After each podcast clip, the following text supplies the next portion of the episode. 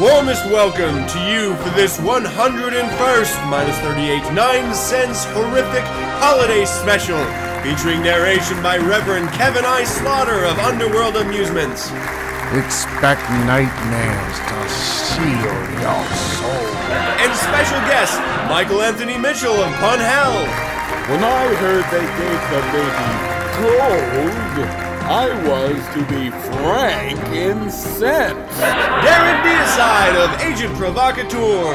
I slipped a digit, but only as a finishing touch. Aden Ardennes of Militant Eroticism. And do you guys think he has a cold? Or is he a junk shake show? Jessie of I Dream of Jessie. Two girls, three guys? Who knew our holes would go so unused? Erin Cassavaugh of Down to the Crossroads. Are those tears? Pussy. Josh Latta of Lattaland. I am calm.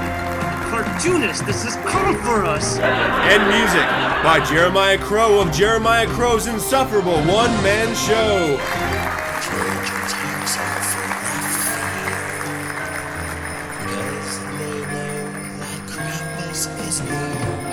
One hell of a Christmas with music from their recently remastered album, Horrific Holiday Music for the Jaded Masses, Volume 1.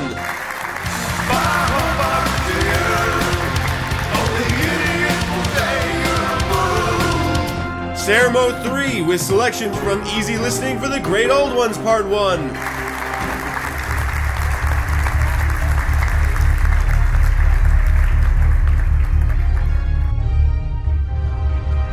And your host, Reverend Adam. If Jesus knew he was coming, he would have jumped off the cross and lived a full life out of protest. P. Campbell. Thank you, Adam.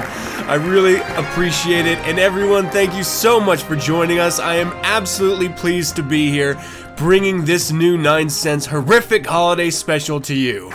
It is a special year. Certainly, this time of year is special. So, how about we just start the show proper? Without further ado, ladies and gentlemen, Reverend Kevin I. Slaughter.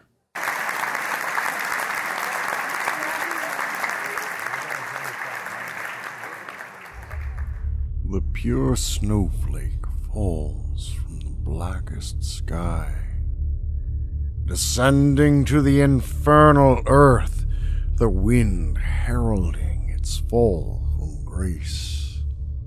Children have been beaten mercilessly by Krampus, and there is rumor that he has been sighted near you. Let us retreat into the safe confines of this crypt, hidden in the acres of trees, cloaked in the sickly sweet embrace of the deepest night, and join, already in progress and with much anticipation, the wickedest of celebrations. Its beginning just three years ago is still shrouded in mystery created by those whose names must not be spoken, the blackest hearts indulging in the blackest. Oh, come on. Who wrote this? Ah, welcome to the Nine Cents Horrific Holiday Special with an extra dollop of pretentiousness, apparently.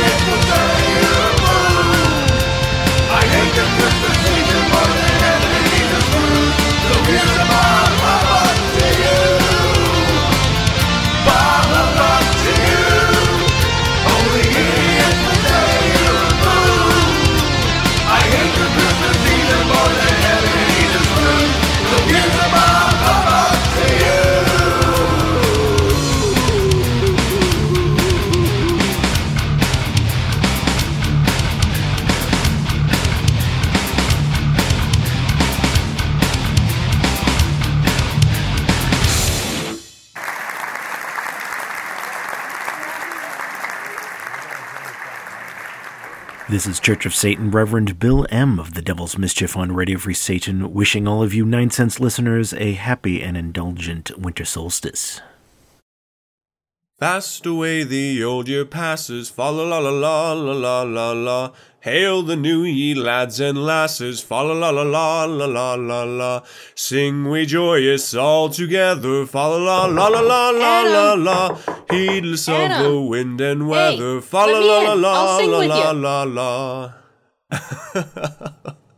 oh, I've got to hear that again. Deck the halls with boughs of holly, fa la la la la la la la la. Tis the season to be jolly, fa la la la la la la la la. Don we now our gay apparel, fa la la la la la la la la. Troll the ancient gay, hey, wait, Yuletide carol, fa la la la I la thought gays la were la la in 1881 when the song was first published with lyrics. Adam, let me in. What? Jessie, Jessie, it is so great to see you. Thank you so much for stopping in on this very special holiday.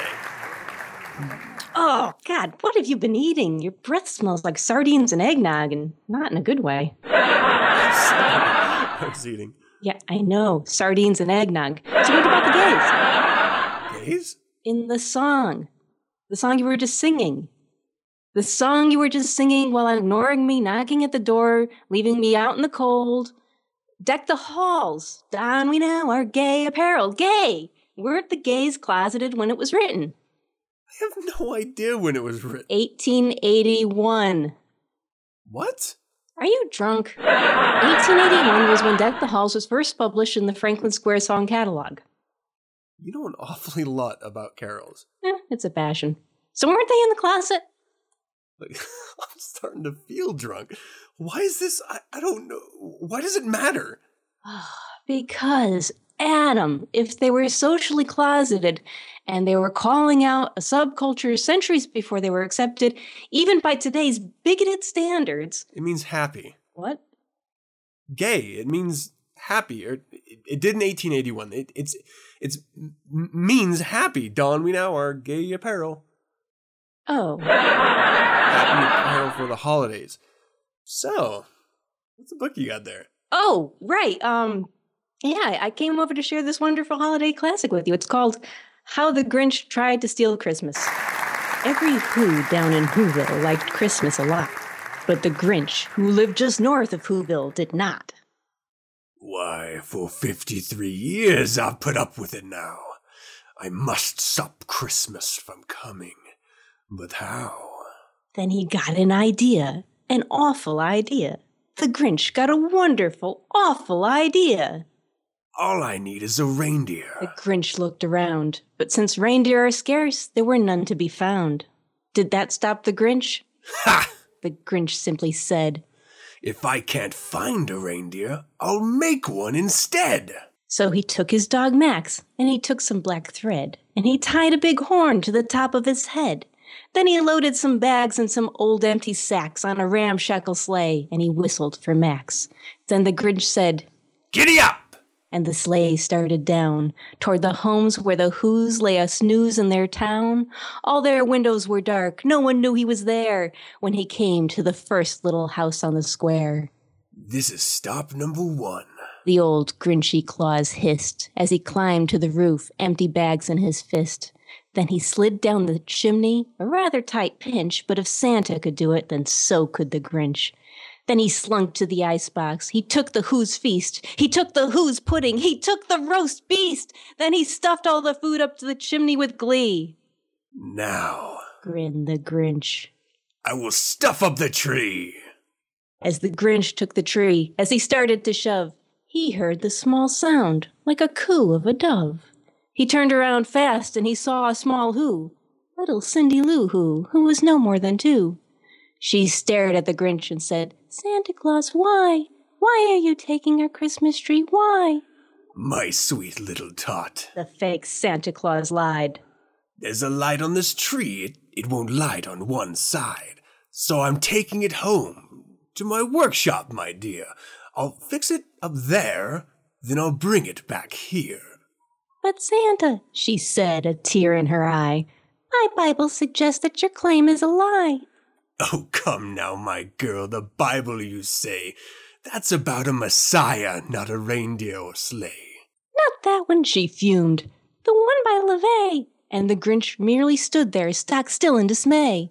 It says good makes me happy, so good is each gift that was under this same tree you're trying to lift. Getting hold of himself, the Grinch he replied. LaVey was a Connie, and besides this, he's died. It's my tree, she cried and stamped down her foot. It's my tree, he heard through an earful of soot. Then she grabbed at his sack, yanking it free, scattering gifts willy nilly about the tree. My gifts, she screamed, snatching a box marked to Dad. I picked this one special to make Papa glad. My child, a gift given is no longer one's own.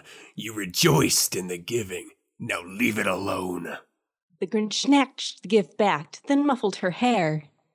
Every gift finds a home. Let your heart not despair. I serve our Savior Jesus, not a carny or his vice. I'll give these gifts to those he says are nice. And then the old Grinch, too clever by far, got down on one knee and with the girl in his arms. Now tell me, my dear, what is it you want? Should these gifts go to brother, papa, or aunt? Or should this gift go to a child needing it most, one without family or presents, or beast for a roast? And then the true meaning of Christmas came through, and Cindy Lou found the strength of ten who's plus two. Pushing the Grinch down, she snatched back the gift. She snatched back the tree and the presents from his sack. She took everything back, including the food. Then she faced the old Grinch, fearing not to be rude, and said, Get out, you thief! These things bring us cheer, but only when given to those we hold dear. And what happened then? Well, in Whoville they say that the Grinch's own guilt returned threefold that day. Maybe Christmas He thought. only comes from a store because earned wealth spent on loved ones means a little bit more.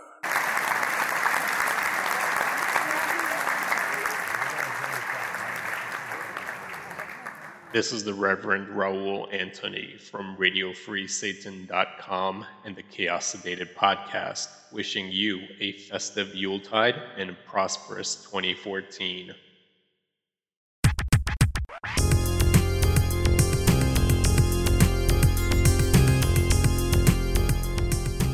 Squeezing into a sleigh stuffed with billions of gifts makes Santa Claus trophobic. Ho, ho, ho. There was a fourth wise man at the Nativity who said, When I heard they gave the baby gold, I was to be frank incensed. The very first Christmas, and it's already too commercial.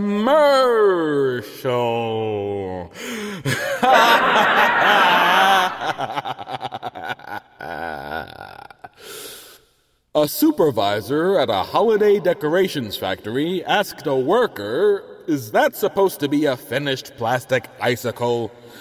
The worker said, No, it's just a testicle.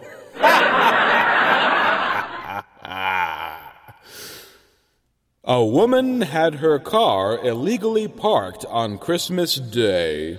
When a tow truck arrived, she tried to charm her way out of it. But the driver warned her even if you try to bribe us with a kiss, please understand, Miss will tow.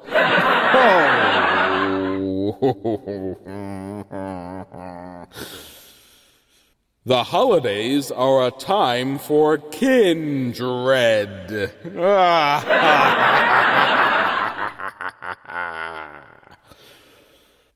One Christmas Eve, a woman on an airplane was trying to console the man sitting next to her.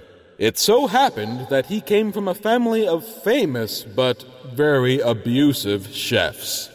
When she asked why in the world he was visiting, he sobbed, I only go home for the hollandaise.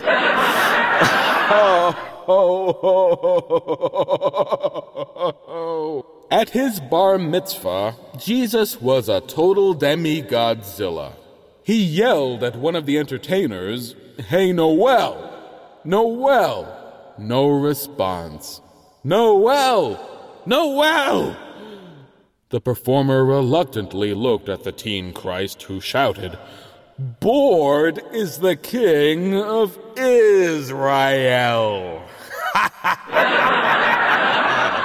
Oi. A man shopping for presents at the mall saw, in the distance, two of his friends with a woman he didn't know and shouted to them, Mary, Chris, Miss. Huh?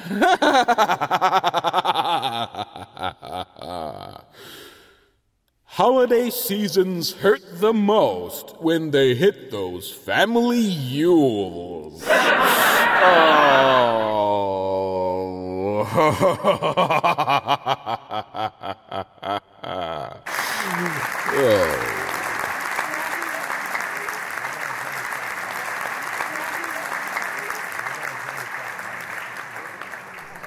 Season's greetings to my fellow heretics and heathens. This is Gyps Fulvus checking in with fun and festive delight, wishing you all one hell of a Christmas, a sinister solstice, a lustful Saturnalia, an indulgent Yuletide, and of course, a happy new year with a happy ending. Spending the holiday with those you love is only trumped by spending it with those you respect. We now return to the extravagantly evil conclusion of the nine cents five way. Oh, I just threw up in my mouth.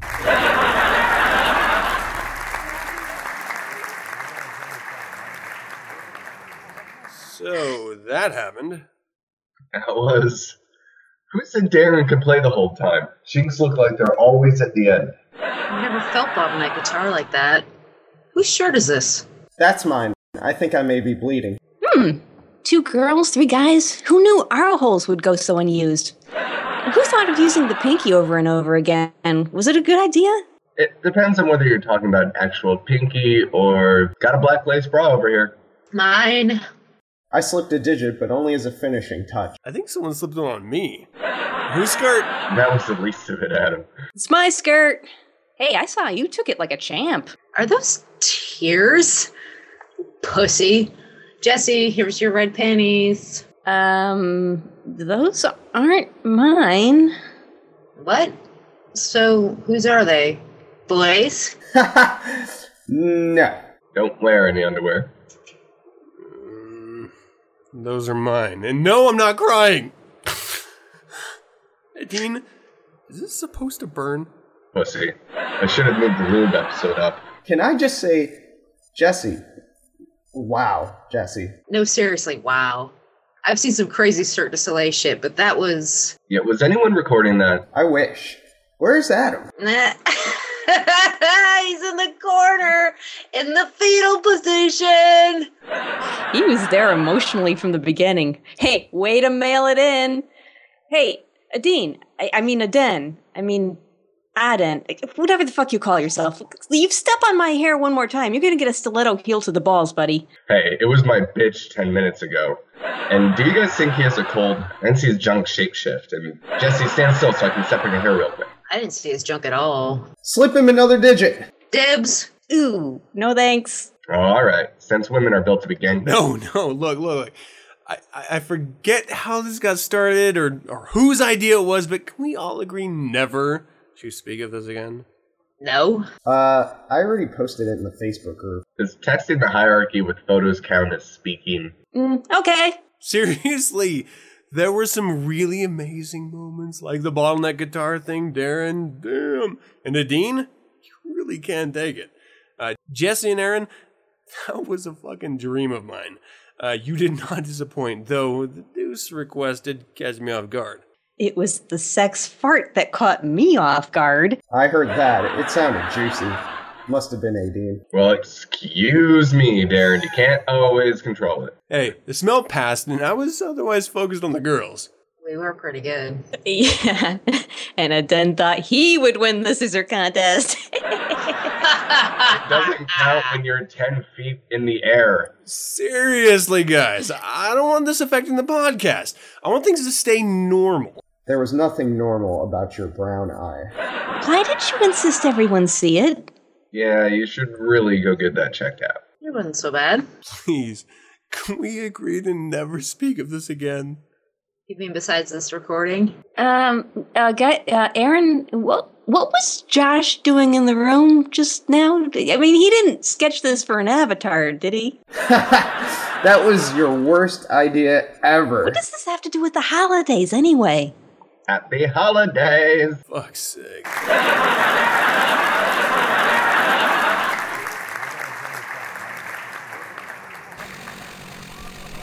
This is Les Hernandez from the Quintessentials wishing you a sinister solstice, and you're listening to Nine Cents with Reverend Adam Campbell.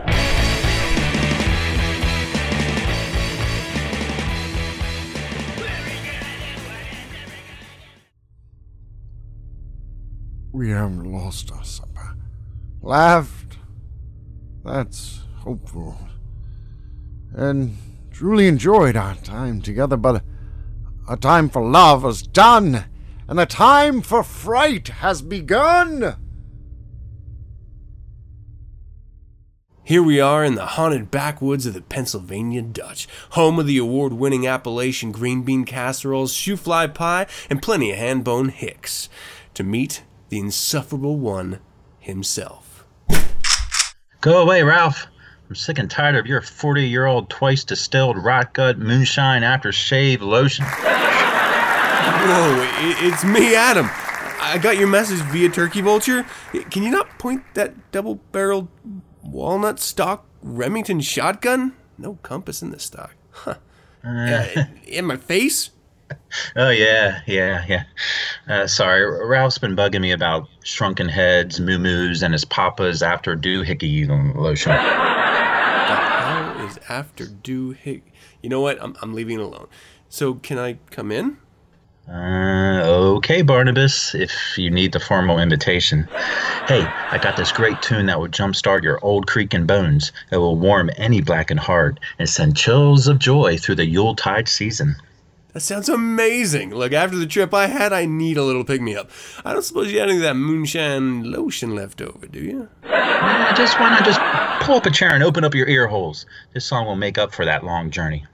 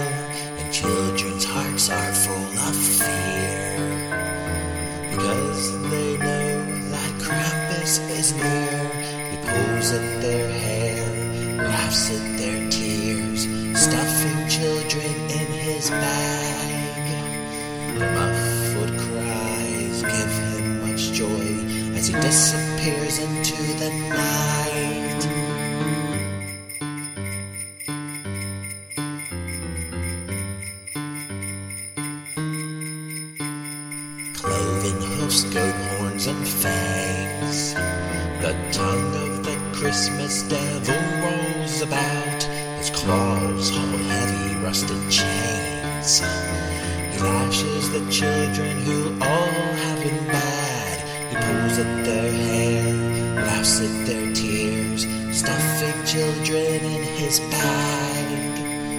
The muffled cries give him much joy as he disappears into the night. La, la, la.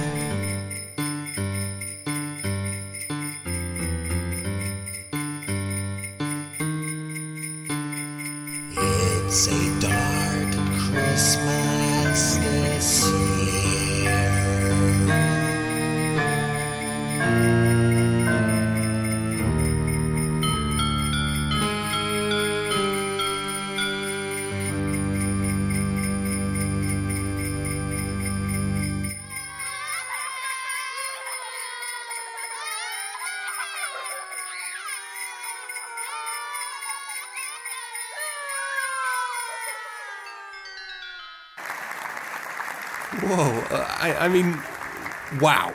That was fucking amazing. Though not as pick me up as expected. I think this is going to be a holiday staple tune in my family for generations to come. Thank you so much for sharing it.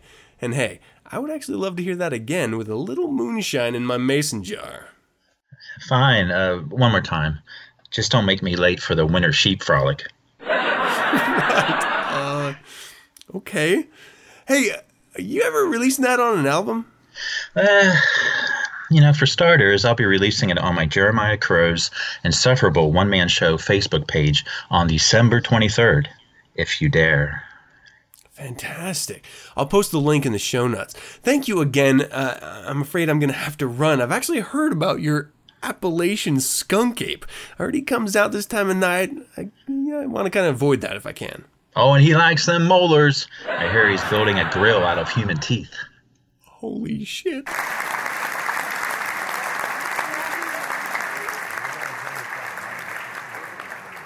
Hello, this is Michaelanthony, the sadist behind Pun Hell, wishing you a holiday season full of mirth and nine cents. Ho, ho, ho, ho, ho, ho, ho, ho.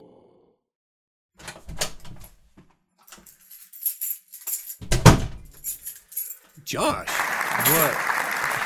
it's good to see you. What, what are you doing? in My You think you can walk all over me? walk? Oh, no, I, I don't understand. Does Erin know you're here? You'd like that, wouldn't you? Do you think I haven't been listening to your trite little shitcast? Do you think I haven't Why do you have a gun? noticed you fawning over Erin every tiny episode? Josh, you need to calm down. I am calm! I'm a cartoonist. This is calm for us. But I suppose you wouldn't have known that, would you? Graphic designer. The poor man's artist. What is this about? Ha- have you been drinking? Did you red eye over here? What is this about? What could this be about? You try to steal my life? My fiance? She is not my Christmas present to you! I'm married. I, I, I have children. Th- think about what you're doing. I, I'm not trying to steal your girl. Fiance? Fiance, fine. I'm not trying to steal her. Then why? Why, baby? It's cold outside. Why that song? Were you trying to use your little, uh, you know, devil horn or what have you to seduce her? You want her. Admit it. I. I knew it. But you know what? I think I do have a present for you. It's it's okay. You don't have to. Oh, but I do. Do you see the glove on the desk? Put 'em on. But th- they're they're women's gloves. I, don't think they'll. Do it! Josh, please. please don't kill me. You, you have a beautiful girlfriend, the fiance. I, I like to flirt, but that's that's all it ever was, I swear. Now sing. Please, Josh. This is Sing! Really can't stay. Baby, it's cold outside. I've got But to baby, go away it's cold outside. this evening. Hoping that you drop it. Oh, hold your hands, they're just like ice. My mother will start to worry. Beautiful, what's your hurry? Mother will be facing the floor. Listen to the fireplace So roar. maybe I'd better scurry. Beautiful, please don't hurry. Maybe just a half Put some drink. records on while I pour. The neighbors might think, Bad out there. say, what's in this caps drink? to be had out there. I wish I knew. Eyes like starlight now. Just save the spell. I'll take your hat, your hair looks swell. I ought to say no, no, But no, sir. At least I'm gonna say that I What's the tried. sense of hurting my pride? I really can't stay. don't hold down Baby, it's cold outside.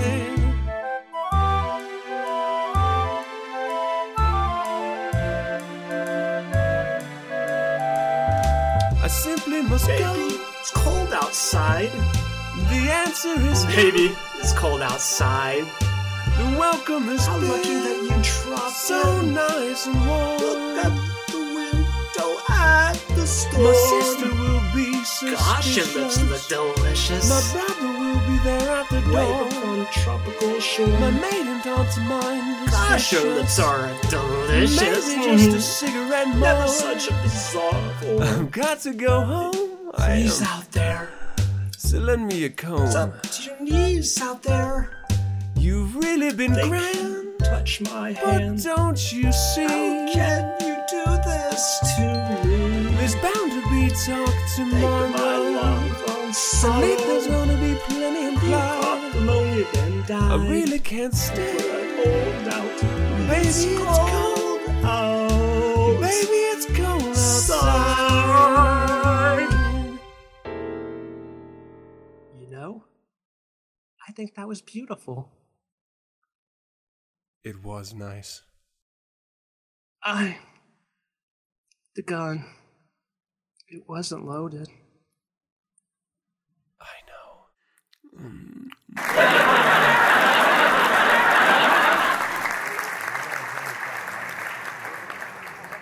Greetings, everyone. This is Witch Marilyn Mansfield, And this is Warlock Zotha Mog.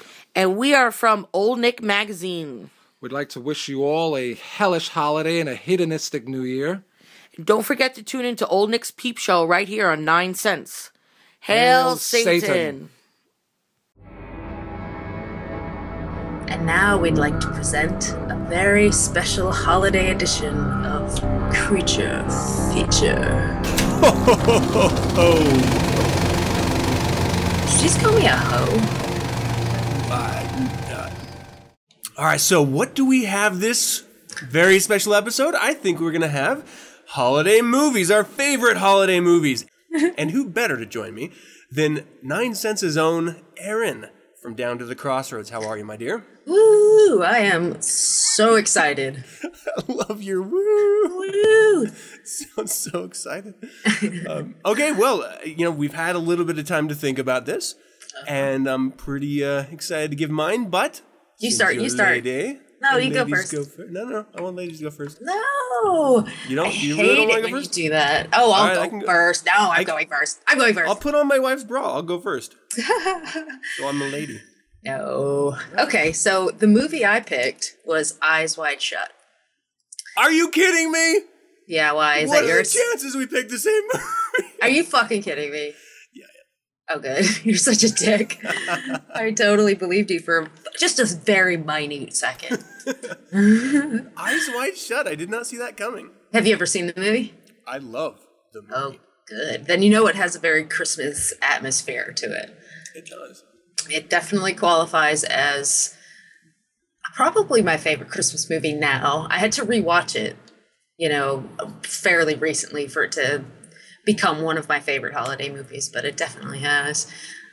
There's so did you much. not like it the first time, or did it just not have the impact? I both. I don't think I liked it the first time I saw it because uh let's see, it came out in 99, so I was, you know, I don't know, a teenager-ish and uh it didn't mean much to me at the time and um so and, and so I didn't watch it again for a really long time and then when I finally did, I realized that it's probably one of Kubrick's best movies.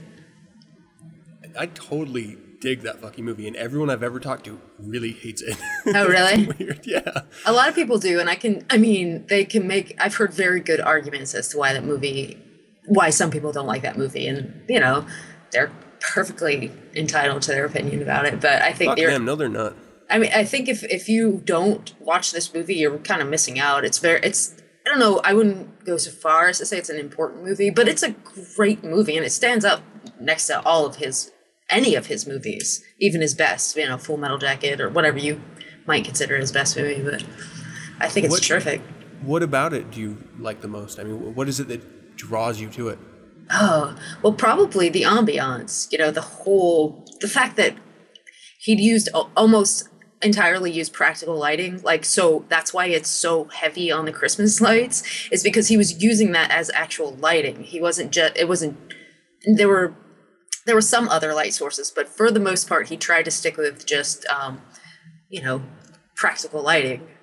And so there's so many Christmas trees, there's so many Christmas lights, and I, th- I think that's probably what I like most about it. Maybe it's just it's a good movie. There's some rough spots, and I think Nicole Kidman is a huge speed bump in this movie. I think she is a beautiful woman, but she is just not good at acting, and it's clear that she has never smoked pot in her life, and. uh, I think that may be what bo- bothers me the most about this movie is her trying doing that that whole scene where she was you know smoking weed and then like divulging these deep dark secrets of hers and like Yeah. and being really confrontational and, and mean and hostile. It was like, have you ever smoked weed? I don't that is not how people act for the most part. But I mean that can't be entirely be her fault either. Like she you know, the director let her do that and then, you know, put it in the final edit. So he must have kind of signed off on that. But anyway, I Yeah. think there had to be a little bit of that aggression there, though, in order to carry the animosity with Tom Cruise's character. oh, I mean, for sure that had to be there. But the fact that they were smoking weed right before that, and that's what sort of precipitated this conversation and then the argument that followed. Um, Are you telling me marijuana is not a truth serum? it's definitely not like a uh, like it's not PCP. Like she she acted like she was smoking PCP. She was all just like, "Oh, really? Like, well, guess what? I like to fuck naval officers." And she starts saying the word "fuck," and it's just like Yeah. I've never heard coming from Nicole Kidman's lips. It is just like it's even more profane than people. I mean, I love the word "fuck." I say it all the time, but when it comes out of her mouth, it's just this awful mess. You know, just so. Anywho, Nicole Kidman's not my favorite, but Obviously. obvious. just in this movie, maybe all of them. I don't know. I don't watch the movies, but but yeah, I think that the part of the reason this movie suffered so much was because Tom Cruise and Nicole Kidman were this married. You know, they were married at the time, and it was sort of people went there kind of I think probably expecting to see like just them like it's this like ta- Last Tango in Paris kind of just movie about sex, and when it wasn't that, I think that's why it gets sort of a bad rap. Yeah. It it did have uh, like really truly amazing sequences uh, in the movie itself that seemingly are completely removed from the main storyline, and that's really what I loved about that film personally. Is that Mhm. you had you know obviously this this main storyline which was really interesting and it sort of struck a chord with the occult lover inside me. Oh, definitely. and that's later on obviously in the in the story but but then there's like these sort of just side sequences like like the the costume store owner's daughter Yeah. that just seemingly had nothing to do with anything but it, it just sort of added a layer of of life to the the world the movie was taking place in and added to that sort of seedy underbelly that you would later in the movie you know be revealed wholeheartedly uh, you know sort of like pulled the rug out from under you like whoa this shit is happening yeah, yeah, yeah. It's very dreamlike the whole movie, and it's actually uh, based on a book that was called The Dream Story. I think in German. I for, I don't know what the German word is, but it's a it, so it was called like Dream Story in the original language. The the novella was, and yeah, it, it's a very dreamlike movie. You know, it's it's sort of you move through it, and I don't. I might disagree that those offshoot stories aren't integral. You know, I, I I get what you're saying. They do seem out of place, but I think it's all sort of moving toward that final. I mean, that final sort of crescendo at the end. You know, where you're just like. But in fact, it doesn't really end on a crescendo. Now that I think about it, it sort of ends, just sort of peters out, and they both kind of agree to forget sort of the last 24 hours or so, you know, just move on and which is fine. It's a satisfying ending. And, you know, people will sometimes say that like, oh, this was, you know, cause this is Kubrick's last movie. And of course he, um, thing is he died like four days after showing, giving the final cut to Warner Brothers. So he died almost immediately after this, definitely. Um, but people, sometimes I've heard it described as his unfinished masterpiece, but he finished it. It, you know, he went all the way through. It was like a, he's they're actually in the Guinness Book of World Records for having the longest um, constant movie shoot. Because really, yeah, they they worked for 400 days on this movie, which is huge and and with no major breaks. You know, I mean, they broke for weekends or you know whatever it is, but they didn't. That was 400 straight days, basically. So. You know, uh, yeah, and he, but he did finish it. He, you know, it was all the way. Uh, it was all his. So people who try to sort of dismiss it as not, you know, oh, it's a bad movie because he had he didn't have final edit or whatever, but in fact he did, and it was fine. But that sort of that the fact that he died really soon after turning it into the studio, uh, that also goes to like all of these conspiracy theories that are uh, sort of centered around this movie, which is really fascinating to me. Like, there's a whole lot of symbolism in the movie that's undeniable, but you you can look it up. There's like conspiracy theorists who who think that this movie, you know, that Kubrick was killed because he made this movie because it has to do with the Illuminati or yada like yada. he, he divulged secrets or something. Yeah, like he just he he showed too much. he he pulled back the curtain too much, and people. I mean, oh, it's like most conspiracy theories. It's just sort of like, wow, like you uh, really believe that stuff. But I mean, there there's very compelling evidence, and you know, I'm not a um, conspiracy theorist by any stretch of the imagination, but. I, I am very fascinated by people who believe in that sort of thing because they have these just crazy wild imaginations and you're just like oh my god tell me more about your crazy fucking theory but then you just get mad at them because they're idiots I didn't know about. I'm gonna have to look up those theories because I I'm a huge fan of conspiracy theories, yeah. but I don't really buy into any of them. But I Mhm. still love hearing about them, and are- and I you know like watching a good movie. You like to lose yourself for a moment in what ifs. I oh I was so into that stuff when I was a kid Oh yeah. yeah but there's a I think it's called like the hidden or hidden and not so hidden history of I mean you can Google it and find all these great conspiracy theories Well, I'm watching that again tonight. good you totally should That's that's awesome. Awesome. I and I didn't even think of it as a holiday show. Mhm. Like even though it is like it starts at a holiday party. It's all Christmas and it takes but Yeah. you know what's crazy though and um, one of the things that I was talking about one of the reasons I like it so much is the ambiance and the feel of it but it's and it's funny because I, you know I'm enamored of New York City I have been since I was like five years old just in love with that city for some crazy reason.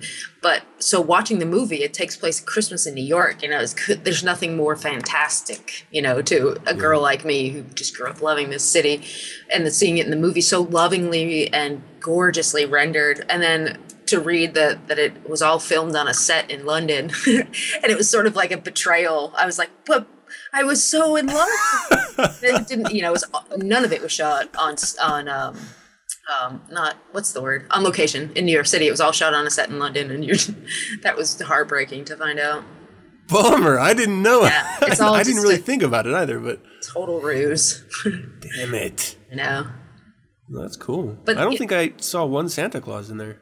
No, there's no Santa that I recall. That's a good point.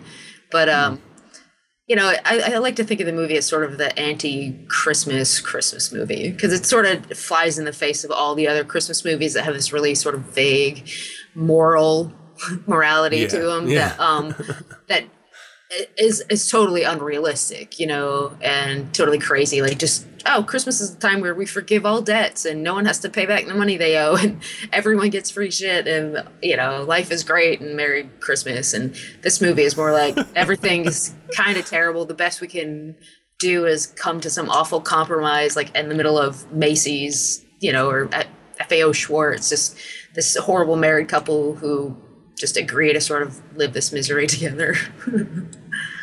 It's so romantic. the way you put it's it. romantic.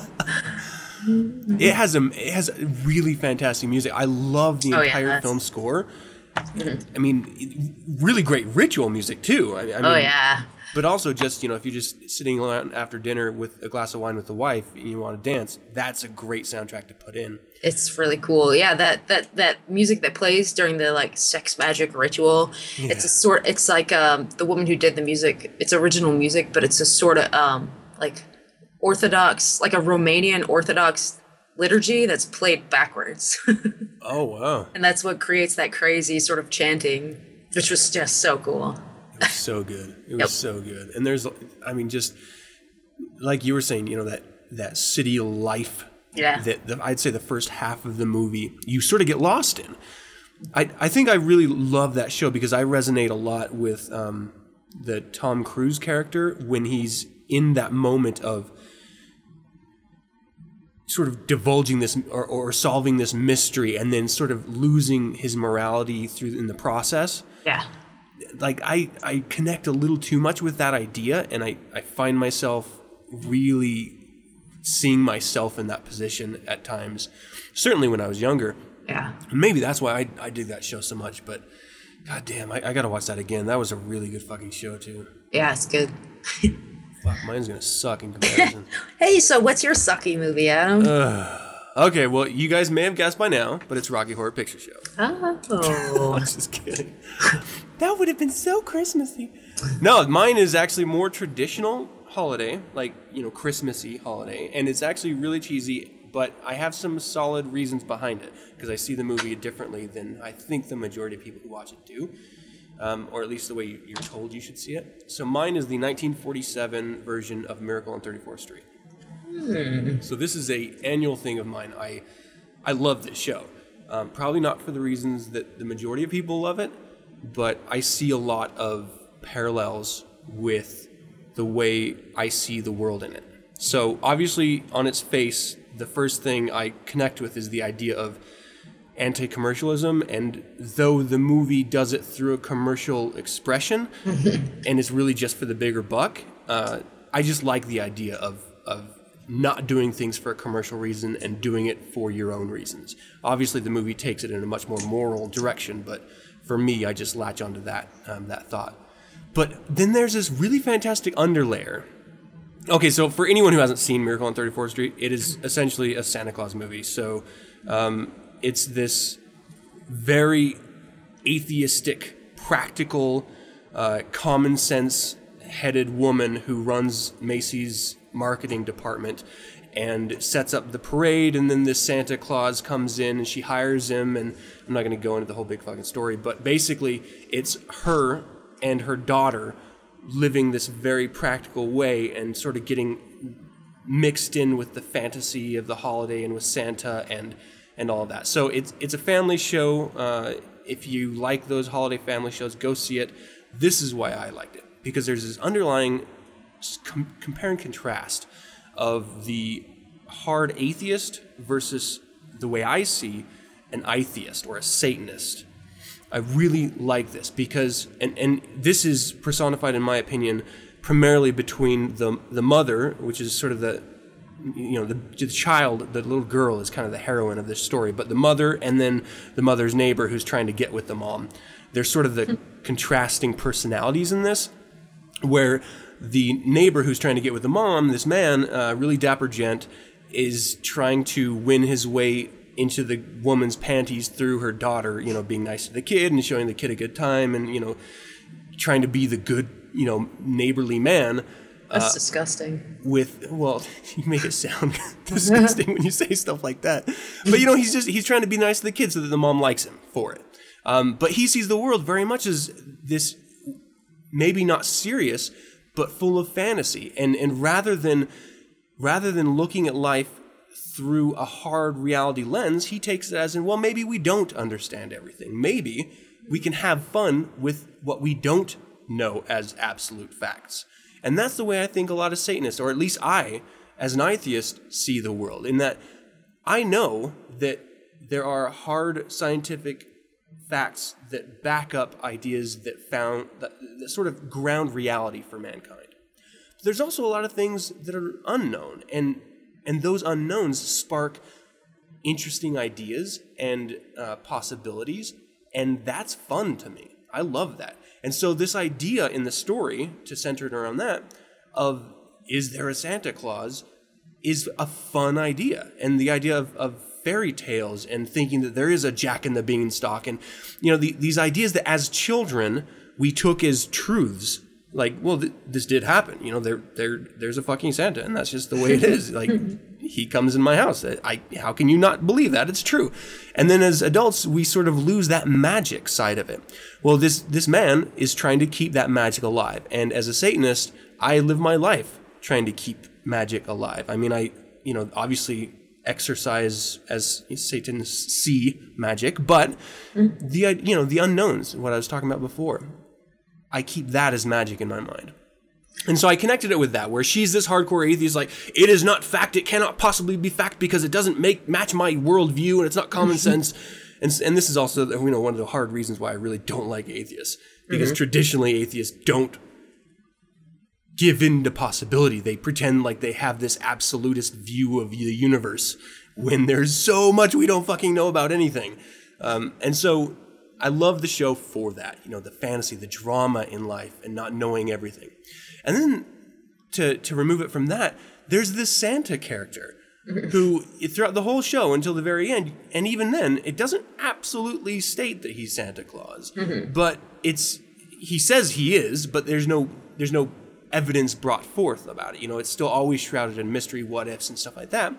But this is not like the cheery, you know, lovey-dovey eating your cookies Santa Claus. I mean, this dude's not afraid to step up and speak his mind. Like he's witty, he's he's fast on his feet as in thinking of replies and and attacking you and he's not afraid of hitting someone in the fucking head with a cane. This is a Santa uh. who steps to it and it, I love that because there's no other Santa out there. They're always sort of lovey and, and kind and here's your candy cane and good little girls and boys. But no, this guy's like he he just walks up to the fucking Santa on the on the um on the parade at the very beginning. He's like, "Whoa, whoa, whoa! You're doing that all wrong. Let me show you how to crack this whip." And he's like, "You're drunk. What is wrong with you? You can't. This is an outrage. Where's the Where's the manager of this?" And he just corrects people when they're wrong. He doesn't worry about what's polite in these certain certain circumstances. He just wants to get the truth out there as he sees it.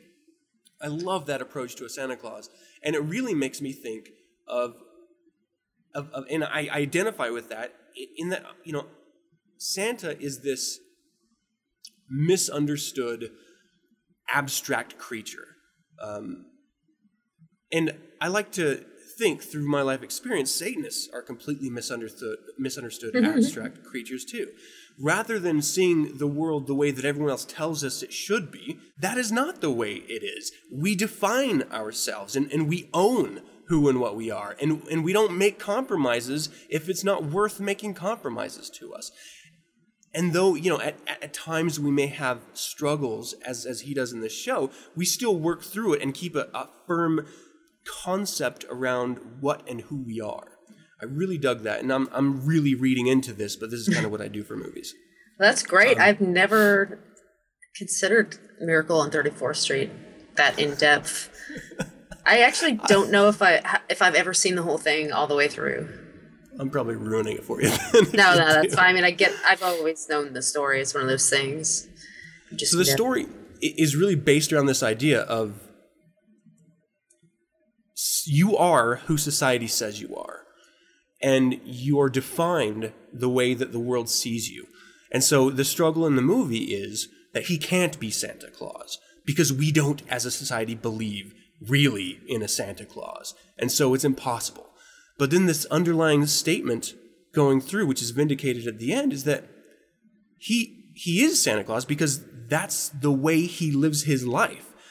Oh, Whether I you see. see Santa Claus as i- this mythical creature from a world away doesn't matter, but he he defines himself as Santa Claus, and so he is. He- He, Oh. embodies what is Sa- Sa- Santa Claus, and so I- I I'm so see on that- board with this movie now. I am. That's how I see it with Satanism: is that people tell us you cannot be this way. You're supposed to fall in line with the rest of the sheep. You're supposed to fall in line with the rest of the flock. And and we stand up and say, no, you you can't define who and what I am. I am absolutely different. And in the movie, they actually fucking commit him for being different. But Shit. all of society is is on every level of society is telling us that we cannot be individuals. We have to be herd like. That is what human beings are. And we are literally the aliens from the North Pole saying, no, we are fucking original and we are different, for good or bad, but we don't apologize for it. And I, I'm not going to fucking conform to who and what you are because that's a lie. That's not who I am. I really love that about this show. That is something else. I've never considered it that way. I'm impressed, Aden. You're probably not going to be able to see it once you see once Oh, you see I it, have like, no He lied the whole fucking time. I actually never want to see that movie, but And I like it because uh, you know, San, you know, Santa Claus is sort of this alien figure. He's not of who, us. He's not quite human because he sort of lives outside of our reality. And he he doesn't care about parents. He cares about the kids, and not in a weird, creepy pedophile way. Alright. But because kids are, and this is where it really ties in with the satanic idea of, of children to me, is that kids are potential. Kids are are the possibility of of being better than their parents. Whether they are or not is wholly different. I believe Um, the children are our future. if you ask me, that's my personal. Teach them well. Let the bleed away. but you know that's sort of how we see it is that we don't we give children opportunities and and uh, maybe even at times the benefit of the doubt Ugh. parents adults hey they had their chance. They fucked up. They don't they don't matter. And santa doesn't even care about the parents. He's all about giving the kids magic in their lives. And i dig that because that's what i do for my kids. I give them magic. And every chance i, I have the opportunity to anyway. And then obviously there's just the style of the movie. Now this was set in 47 and so it's steeped in the 1940s uh, wonderful just just way of existence at the time where men dressed like men and you had suit coats and you had ties uh, and women dressed like women and they had their hair up and they were they're all done up in fucking high heels and dresses and I hear ya. everyone was even if they were ugly they were beautiful because they were smartly dressed and they had this sense of generic respect that, that is sort of personified through manners, which I'm not sure exists like it did nowadays. I should say not. So anyway, that that was my movie, and that's that's why I love that movie. Very nice. I like that. I'm sold. I am the biggest fan of that movie. I've never seen all the way through. Okay, But, well, um, tonight you should wait. try to watch that, and I'll try to watch yours. I ha- oh, yeah. I'm really not interested. All right, well that is that's going to conclude it for this creature feature, this very special holiday edition of Creature Feature. Erin, thank you so much for joining me. I know it's hard to get time on the holidays, but I really appreciate you spending time. it was my pleasure. Awesome. Well, um, until next time, until next month with another Down to the Crossroads, hail Satan. Hail Santa! Or Santa. Damn it, I'm the Scrooge. Hello, this is Warlock Storm, artist and co owner of Art on You Studios. No matter how you celebrate this time of year, do it responsibly and may it be filled with creativity, prosperity, great indulgences, and may it be very ghoul. Happy Hexmas! And there you have it. Time you will never get back, stolen from your brain holes, lost to eternity. As Satan reclines in his unholy throne in the deepest circle of hell, so too you may now descend into your bed and drift off into oblivion. But before you do, heed my warning. If this is the last sound you hear before your wintry slumber, expect nightmares to seal your soul with images of nude nine cents hosts dancing. Ah, Ah, no, I. Oh, God. This.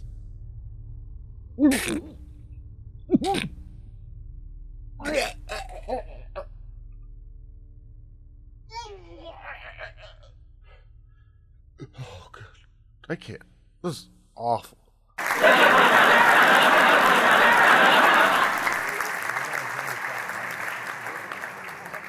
That's going to do it for the 9 Cents Horrific Holiday Special. Thank you for tuning in. I would like to give special thanks to Reverend Kevin I. Slaughter of UnderworldAmusements.com, Josh Latta of Lattaland.com, Michaelanthony Mitchell of Punhell.com, Jeremiah Crow of JeremiahCrow.com, Gyps Fulvus of OneHellOfAChristmas.bandcamp.com, Slesk of Sermo3.slesknet.org, and of course, the amazing contributors to 9 Cents Erin Cassavaugh of Down to the Crossroads, Darren Deicide of Agent Provocateur, Jessie of I Dream of Jessie, and Aden Ardennes of Militant Eroticism. And I would like to thank you, the listeners of 9 Cents. Without your constant support and communication, 9 Cents would never have been so successful this year. It means a lot to me. Together, we have just finished another productive year defining the greater satanic conversation. I would also like to give a closing shout out to the hierarchy of the Church of Satan, and Magus Gilmore and Magister Nadramia specifically, for doing such a wonderful job representing our organization, and never wavering in the face of its many detractors. Check out churchofsatan.com and support the organization that stands up as the sole defender of Satanism in the world. Remember to tune in every week to 9centspodcast.com for a new episode of 9 Cents.